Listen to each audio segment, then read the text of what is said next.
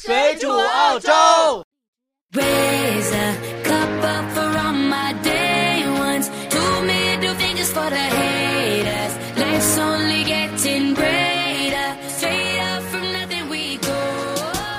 大家好，欢迎大家收听这期《水煮澳洲》，我是主播红茶，在这个寂寞的夜晚又和大家见面了。本期节目呢，我们聊一下澳洲的车。很多朋友呢来到澳洲，发现车是一个必不可少的交通工具。澳洲呢地大人稀，的士车非常的少，而且贵，所以私家车的那个普及率特别的高。每个家庭平均有一点四辆车。每年澳大利亚车祸死亡人数呢，基本上是一千七百多人，其中三分之一的人呢死于酒后驾驶，远超过澳洲参加任何重大战役中阵亡的官兵人数。特别是澳洲是左边驾驶的，所以很多国内开过车的、开习惯车的人呢，都不是很习惯在澳洲开车。那今天呢，我们具体讲一下澳洲车的这些事情啊，让国内的小伙伴儿，还有在澳洲不熟悉车的小伙伴儿，可以熟悉一下澳洲车是什么样子的。澳洲的车呢，呃，相比较中国而言，比较便宜。它不是说它的价格比较便宜，而是呃人均收入对比来说非常便宜。比如说像最基本的车型啊，呃，Toyota，国内是十几万人民币，澳洲的车价呢是两万五澳币。如果在国内两万五能买一辆车，我想中国的道路状况应该呃跟现在完全不一样。就是因为这样啊，澳洲的名车特别的多。所谓的名车呢，就是类似不是那种顶级的啊，就是稍微豪华一点的，比如说是 BMW、宝马呀、奔驰啊，不是那些顶级超跑啊，我们说的是轿车啊，就是满大街开，很常见到这些比较好的呃比较好的车，因为这些车的价格呢也不过五万到十万澳币。嗯，那大家在澳洲都见过什么样的品牌比较多呢？基本上啊，呃，加上本土的制造业不是很发达，澳洲的日系车品牌特别的多，在澳洲占很大优势，基本上超过了一半的市场份额。在各种日系的品牌中呢，势力最大的还是丰田。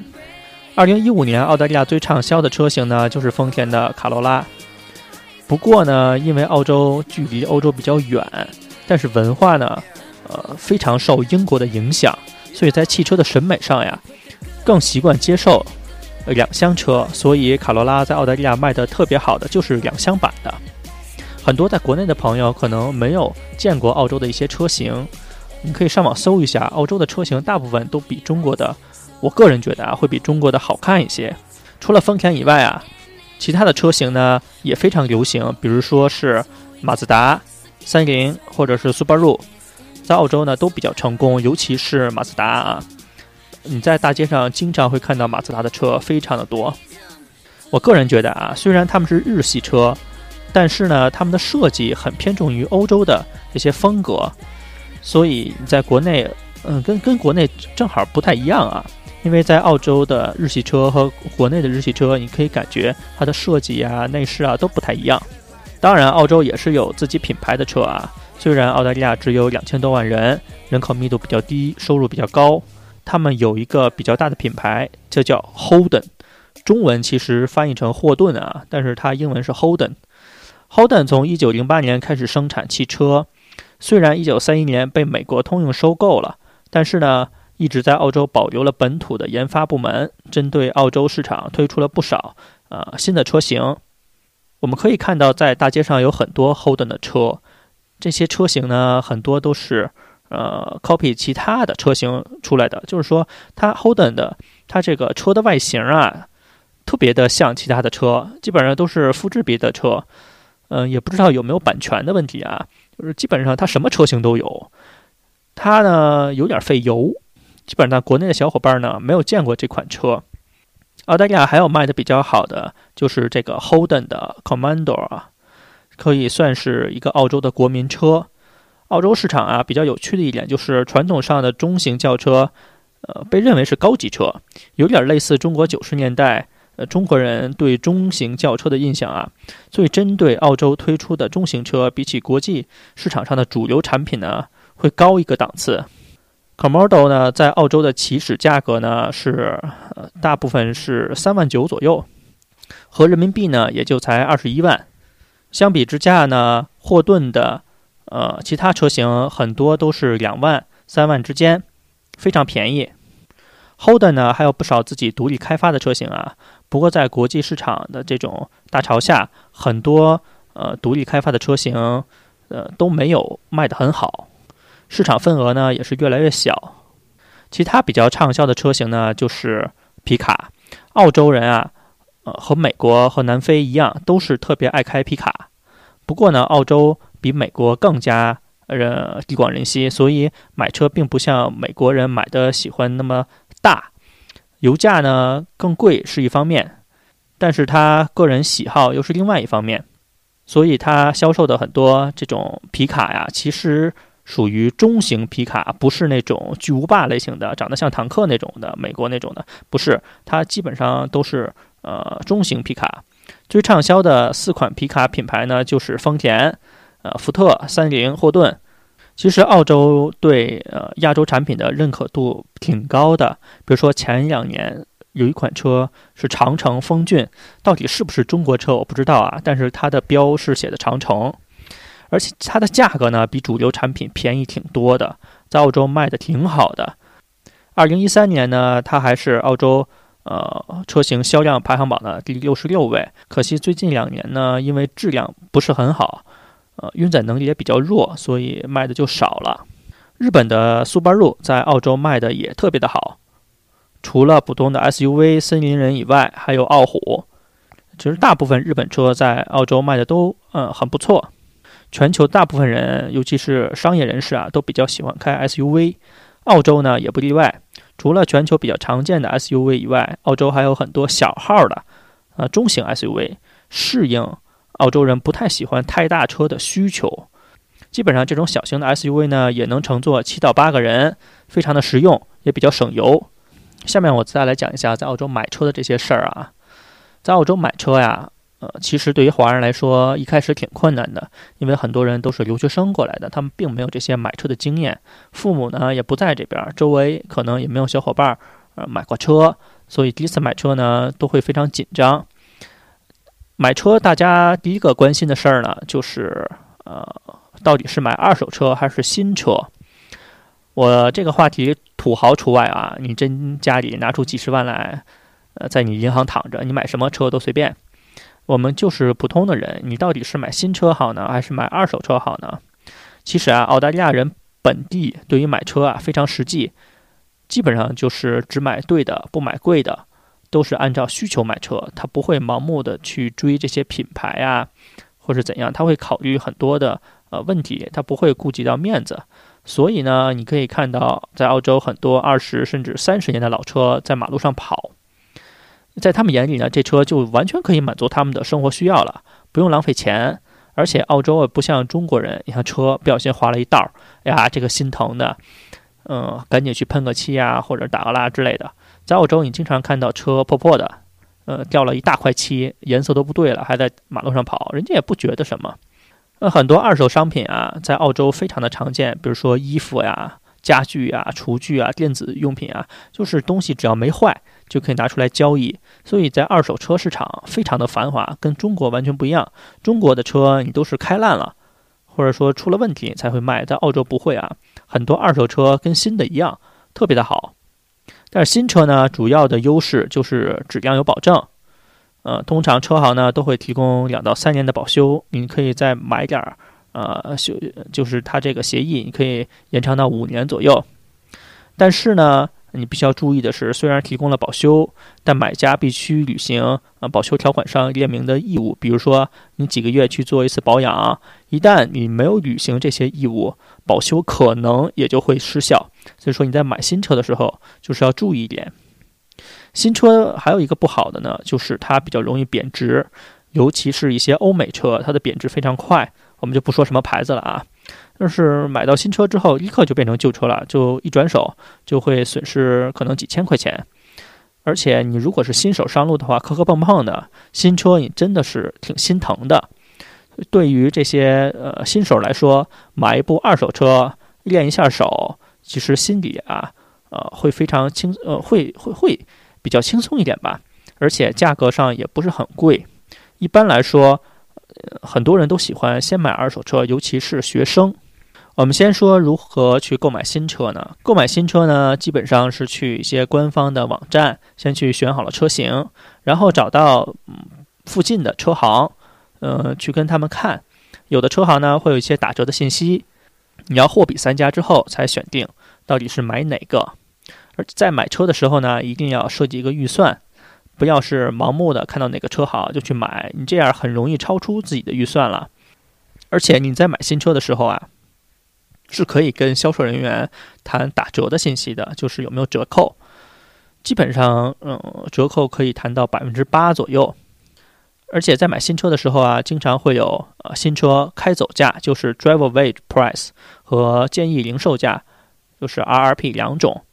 通常人们所说的开走价，就是指一部车需要支付的总金额，呃，包括了裸车价，也就是官方的一些报价配置，呃，比如说是喷漆啊、GPS 等这些价格，还有一个上路费。上路费通常包括买家必须购买的第三方强制保险、呃，上路注册费、印花税、运输费等等等等等。如果车辆价格比较昂贵呢，还需要交奢侈品税。建议零售价一般是开走价减去上路费之后的价格。需要注意的这边呢，就是买车的时候应该是在开走价，而不是在建议零售价的基础上进行砍价啊，因为前者才是最终的购买总价。嗯，所以你这边要一定要注意啊，就一定要是呃开走价，而不是零售价的基础上砍价。你在买新车的时候呢，还要考虑标准配置的问题。他基本上买新车的时候都会给你一个呃列表，比如说是上边写的是呃你的是不是要换皮的座椅啊，是不是要加天窗啊？为了驾驶的安全，你是不是要装那种防抱死刹车呀？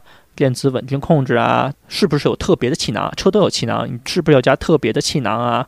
或者是说提供额外的这些蓝牙技术、音频啊之类等等等等等，有很多。就是说，你在拿到这些呃新车的必备清单之后，还要确保它们质量可靠，避免在以后不要出现一些呃质量的问题。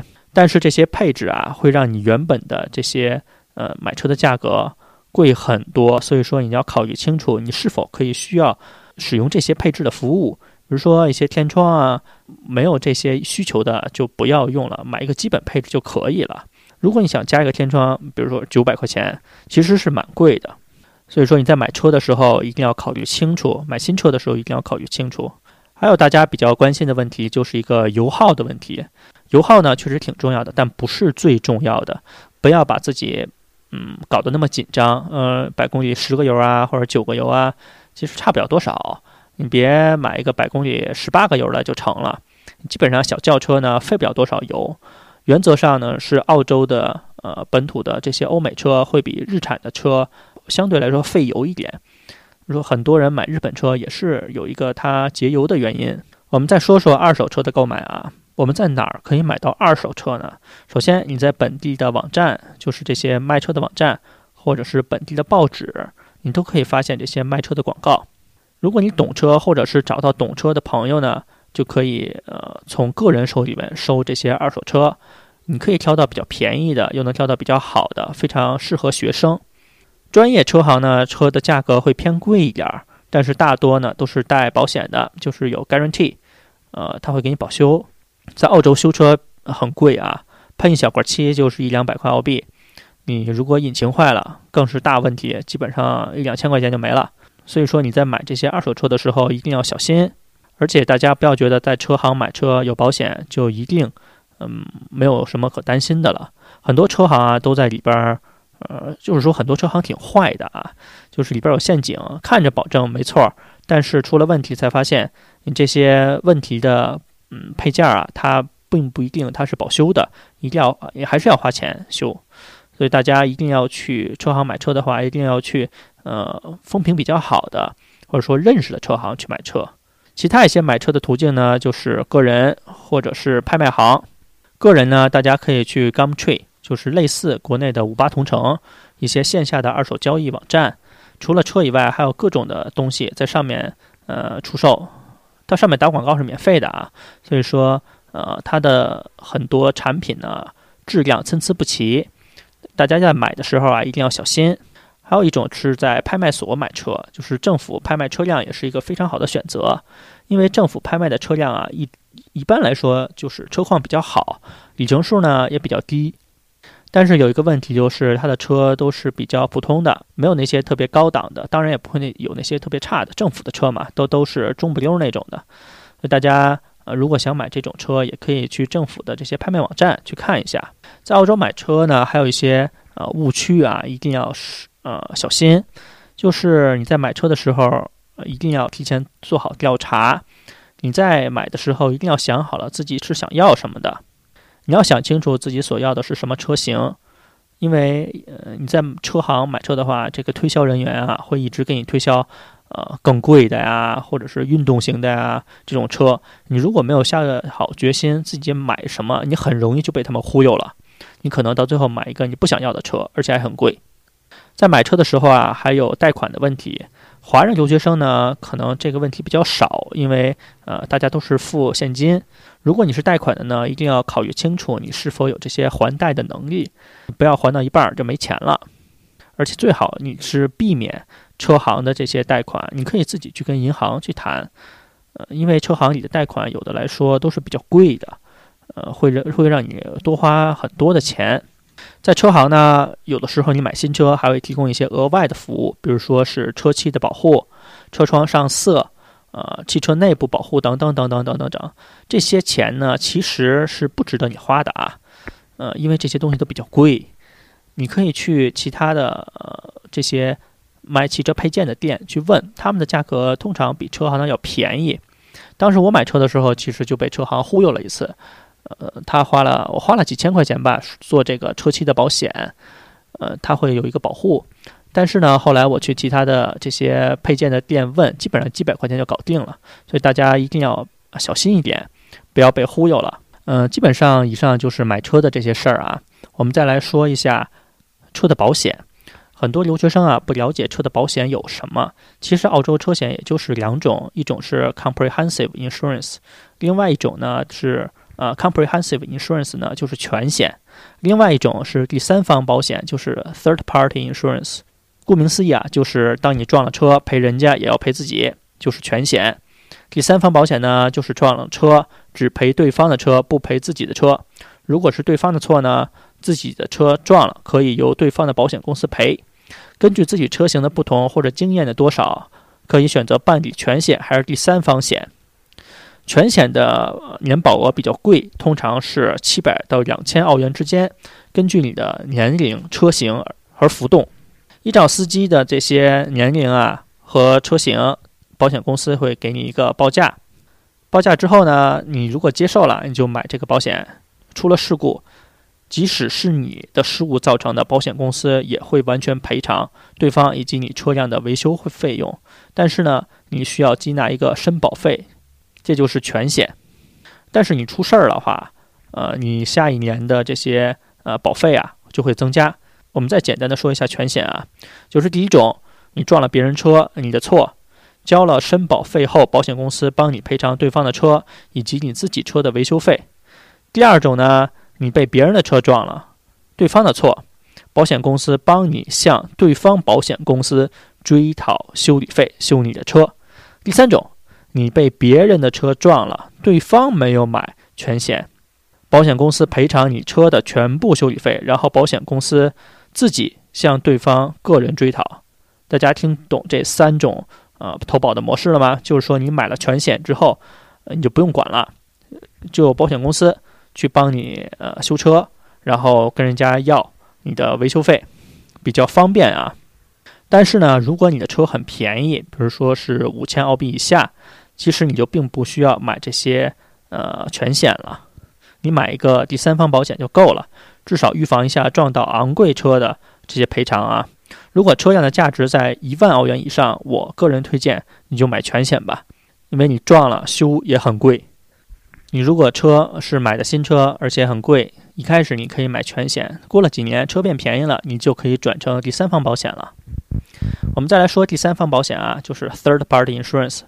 这个保险的意思就是说，你发生了交通事故，是由你的原因造成的，那么保险公司呢会为你赔偿你所撞车的维修费，但是呢，并不会付钱修理你自己的车。所以有些人觉得这种利人不利己的钱其实没必要花，尤其是一些留学生，呃，有些留学生开车没有买保险撞了车，你要赔的钱就多了。通常来说，第三方保险每年就是四百到七百块钱。建议你买车的时候一定要买这个第三方保险。有的时候呢，你会觉得这个第三方保险啊会帮了你很多的忙。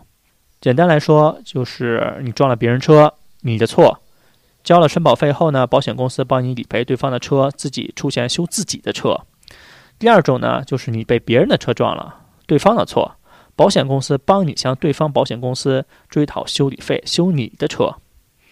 第三种情况呢，你被别人撞了，对方没有买保险，保险公司赔偿你车辆的部分修理费，然后保险公司自己向对方追讨。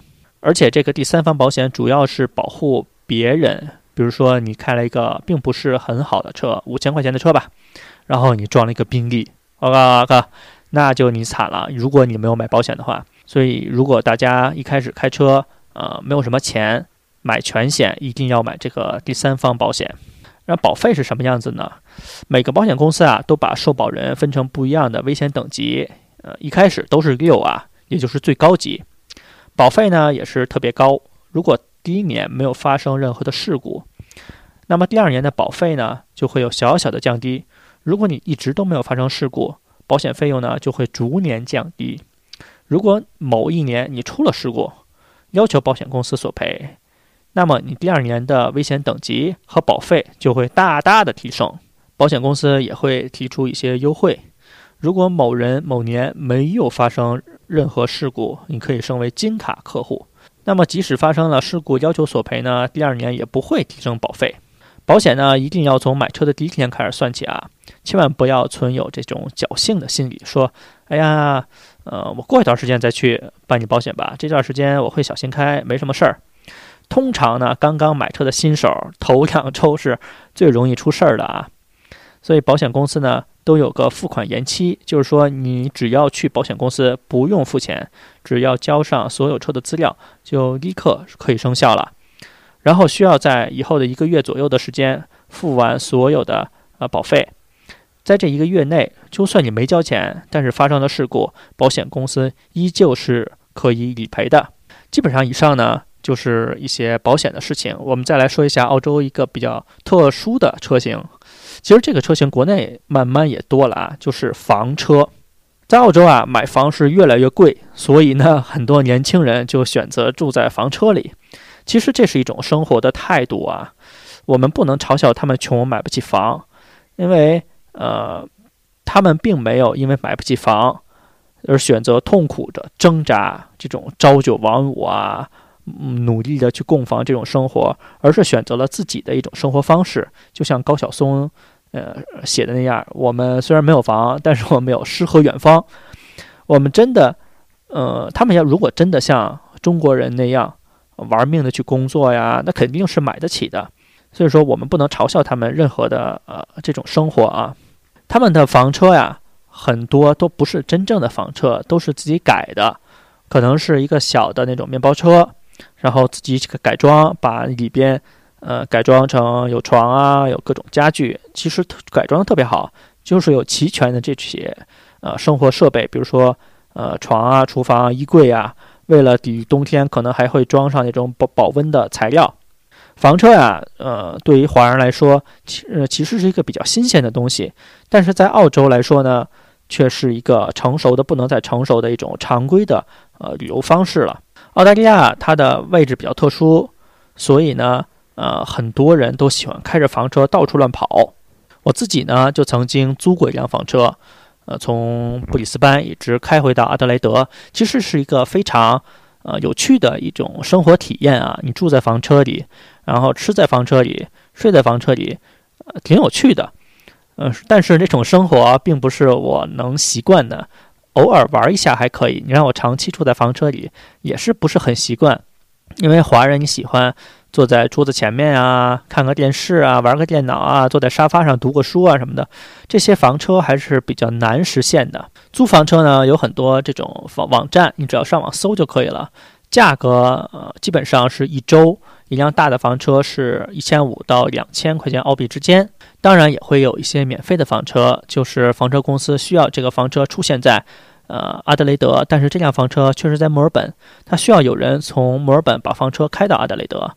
这个时候，你可以申请把房车帮助他们从墨尔本开回阿德雷德。这种方式呢，都是要上网排队的。但如果他需要人开车，嗯，他就会安排你给你打电话。如果你排队正好轮上你，你就可以免费使用房车，是一个非常好的服务。但是就是不知道要等多久，而且这个时间呀很不确定。大家如果很闲的话，可以上网注册一个。基本上车的事情就是差不多就到这儿了。呃，我们也聊了很多。如果你有更多关于车子的问题，也可以在后台询问我们。如何收听到我们更多的节目呢？你只要搜索“水煮澳洲”，在 Google 或者是百度就可以找到我们了。如果想加入我们的 QQ 群号，我就在我们每期节目的简介里搜索我们的 QQ 群号，加入我们的 QQ 群就可以了。本期节目就到这边，我们感谢大家的收听，也希望大家多多评论、转发、下载，更重要的是打赏我们的节目。好，我们本期节目就到这边，我们下次再见，拜拜。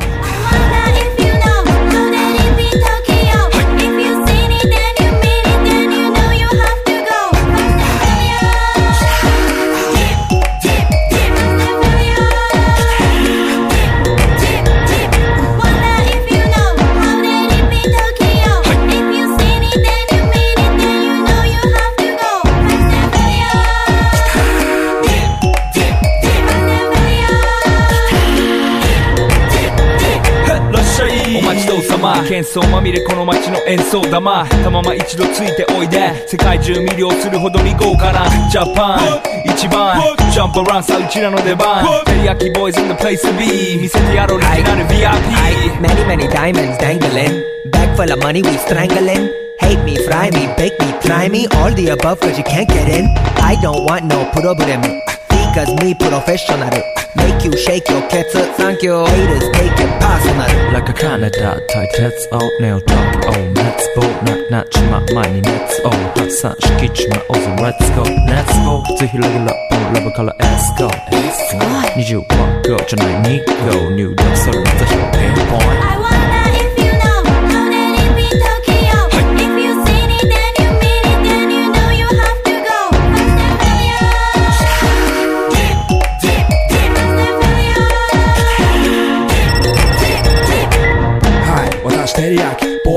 イントあっという間吹き飛ばすノイズ慢心してますんでゲットペンの数も増えてますベーシックはサプライズでマジ毎日が危ないぜ忍者風賢者風だけど芸者フェイクの惑星からのシャー See me in the parking lot 7-Eleven is the spot Bikes with wings and shiny things and lions, tigers, bears, oh my ride We fierce and fast, supersonic like JJ Fatten We ride till the wheels are flat, can't beat that with a baseball bat Like a が飛ぶさ待てもいいぜ即歳よインターセプターして国際的犯罪は万歳ほらハンザーファレルがボムトストをド出す今夜の4 boys from far east coast どうせ最後私のゴースト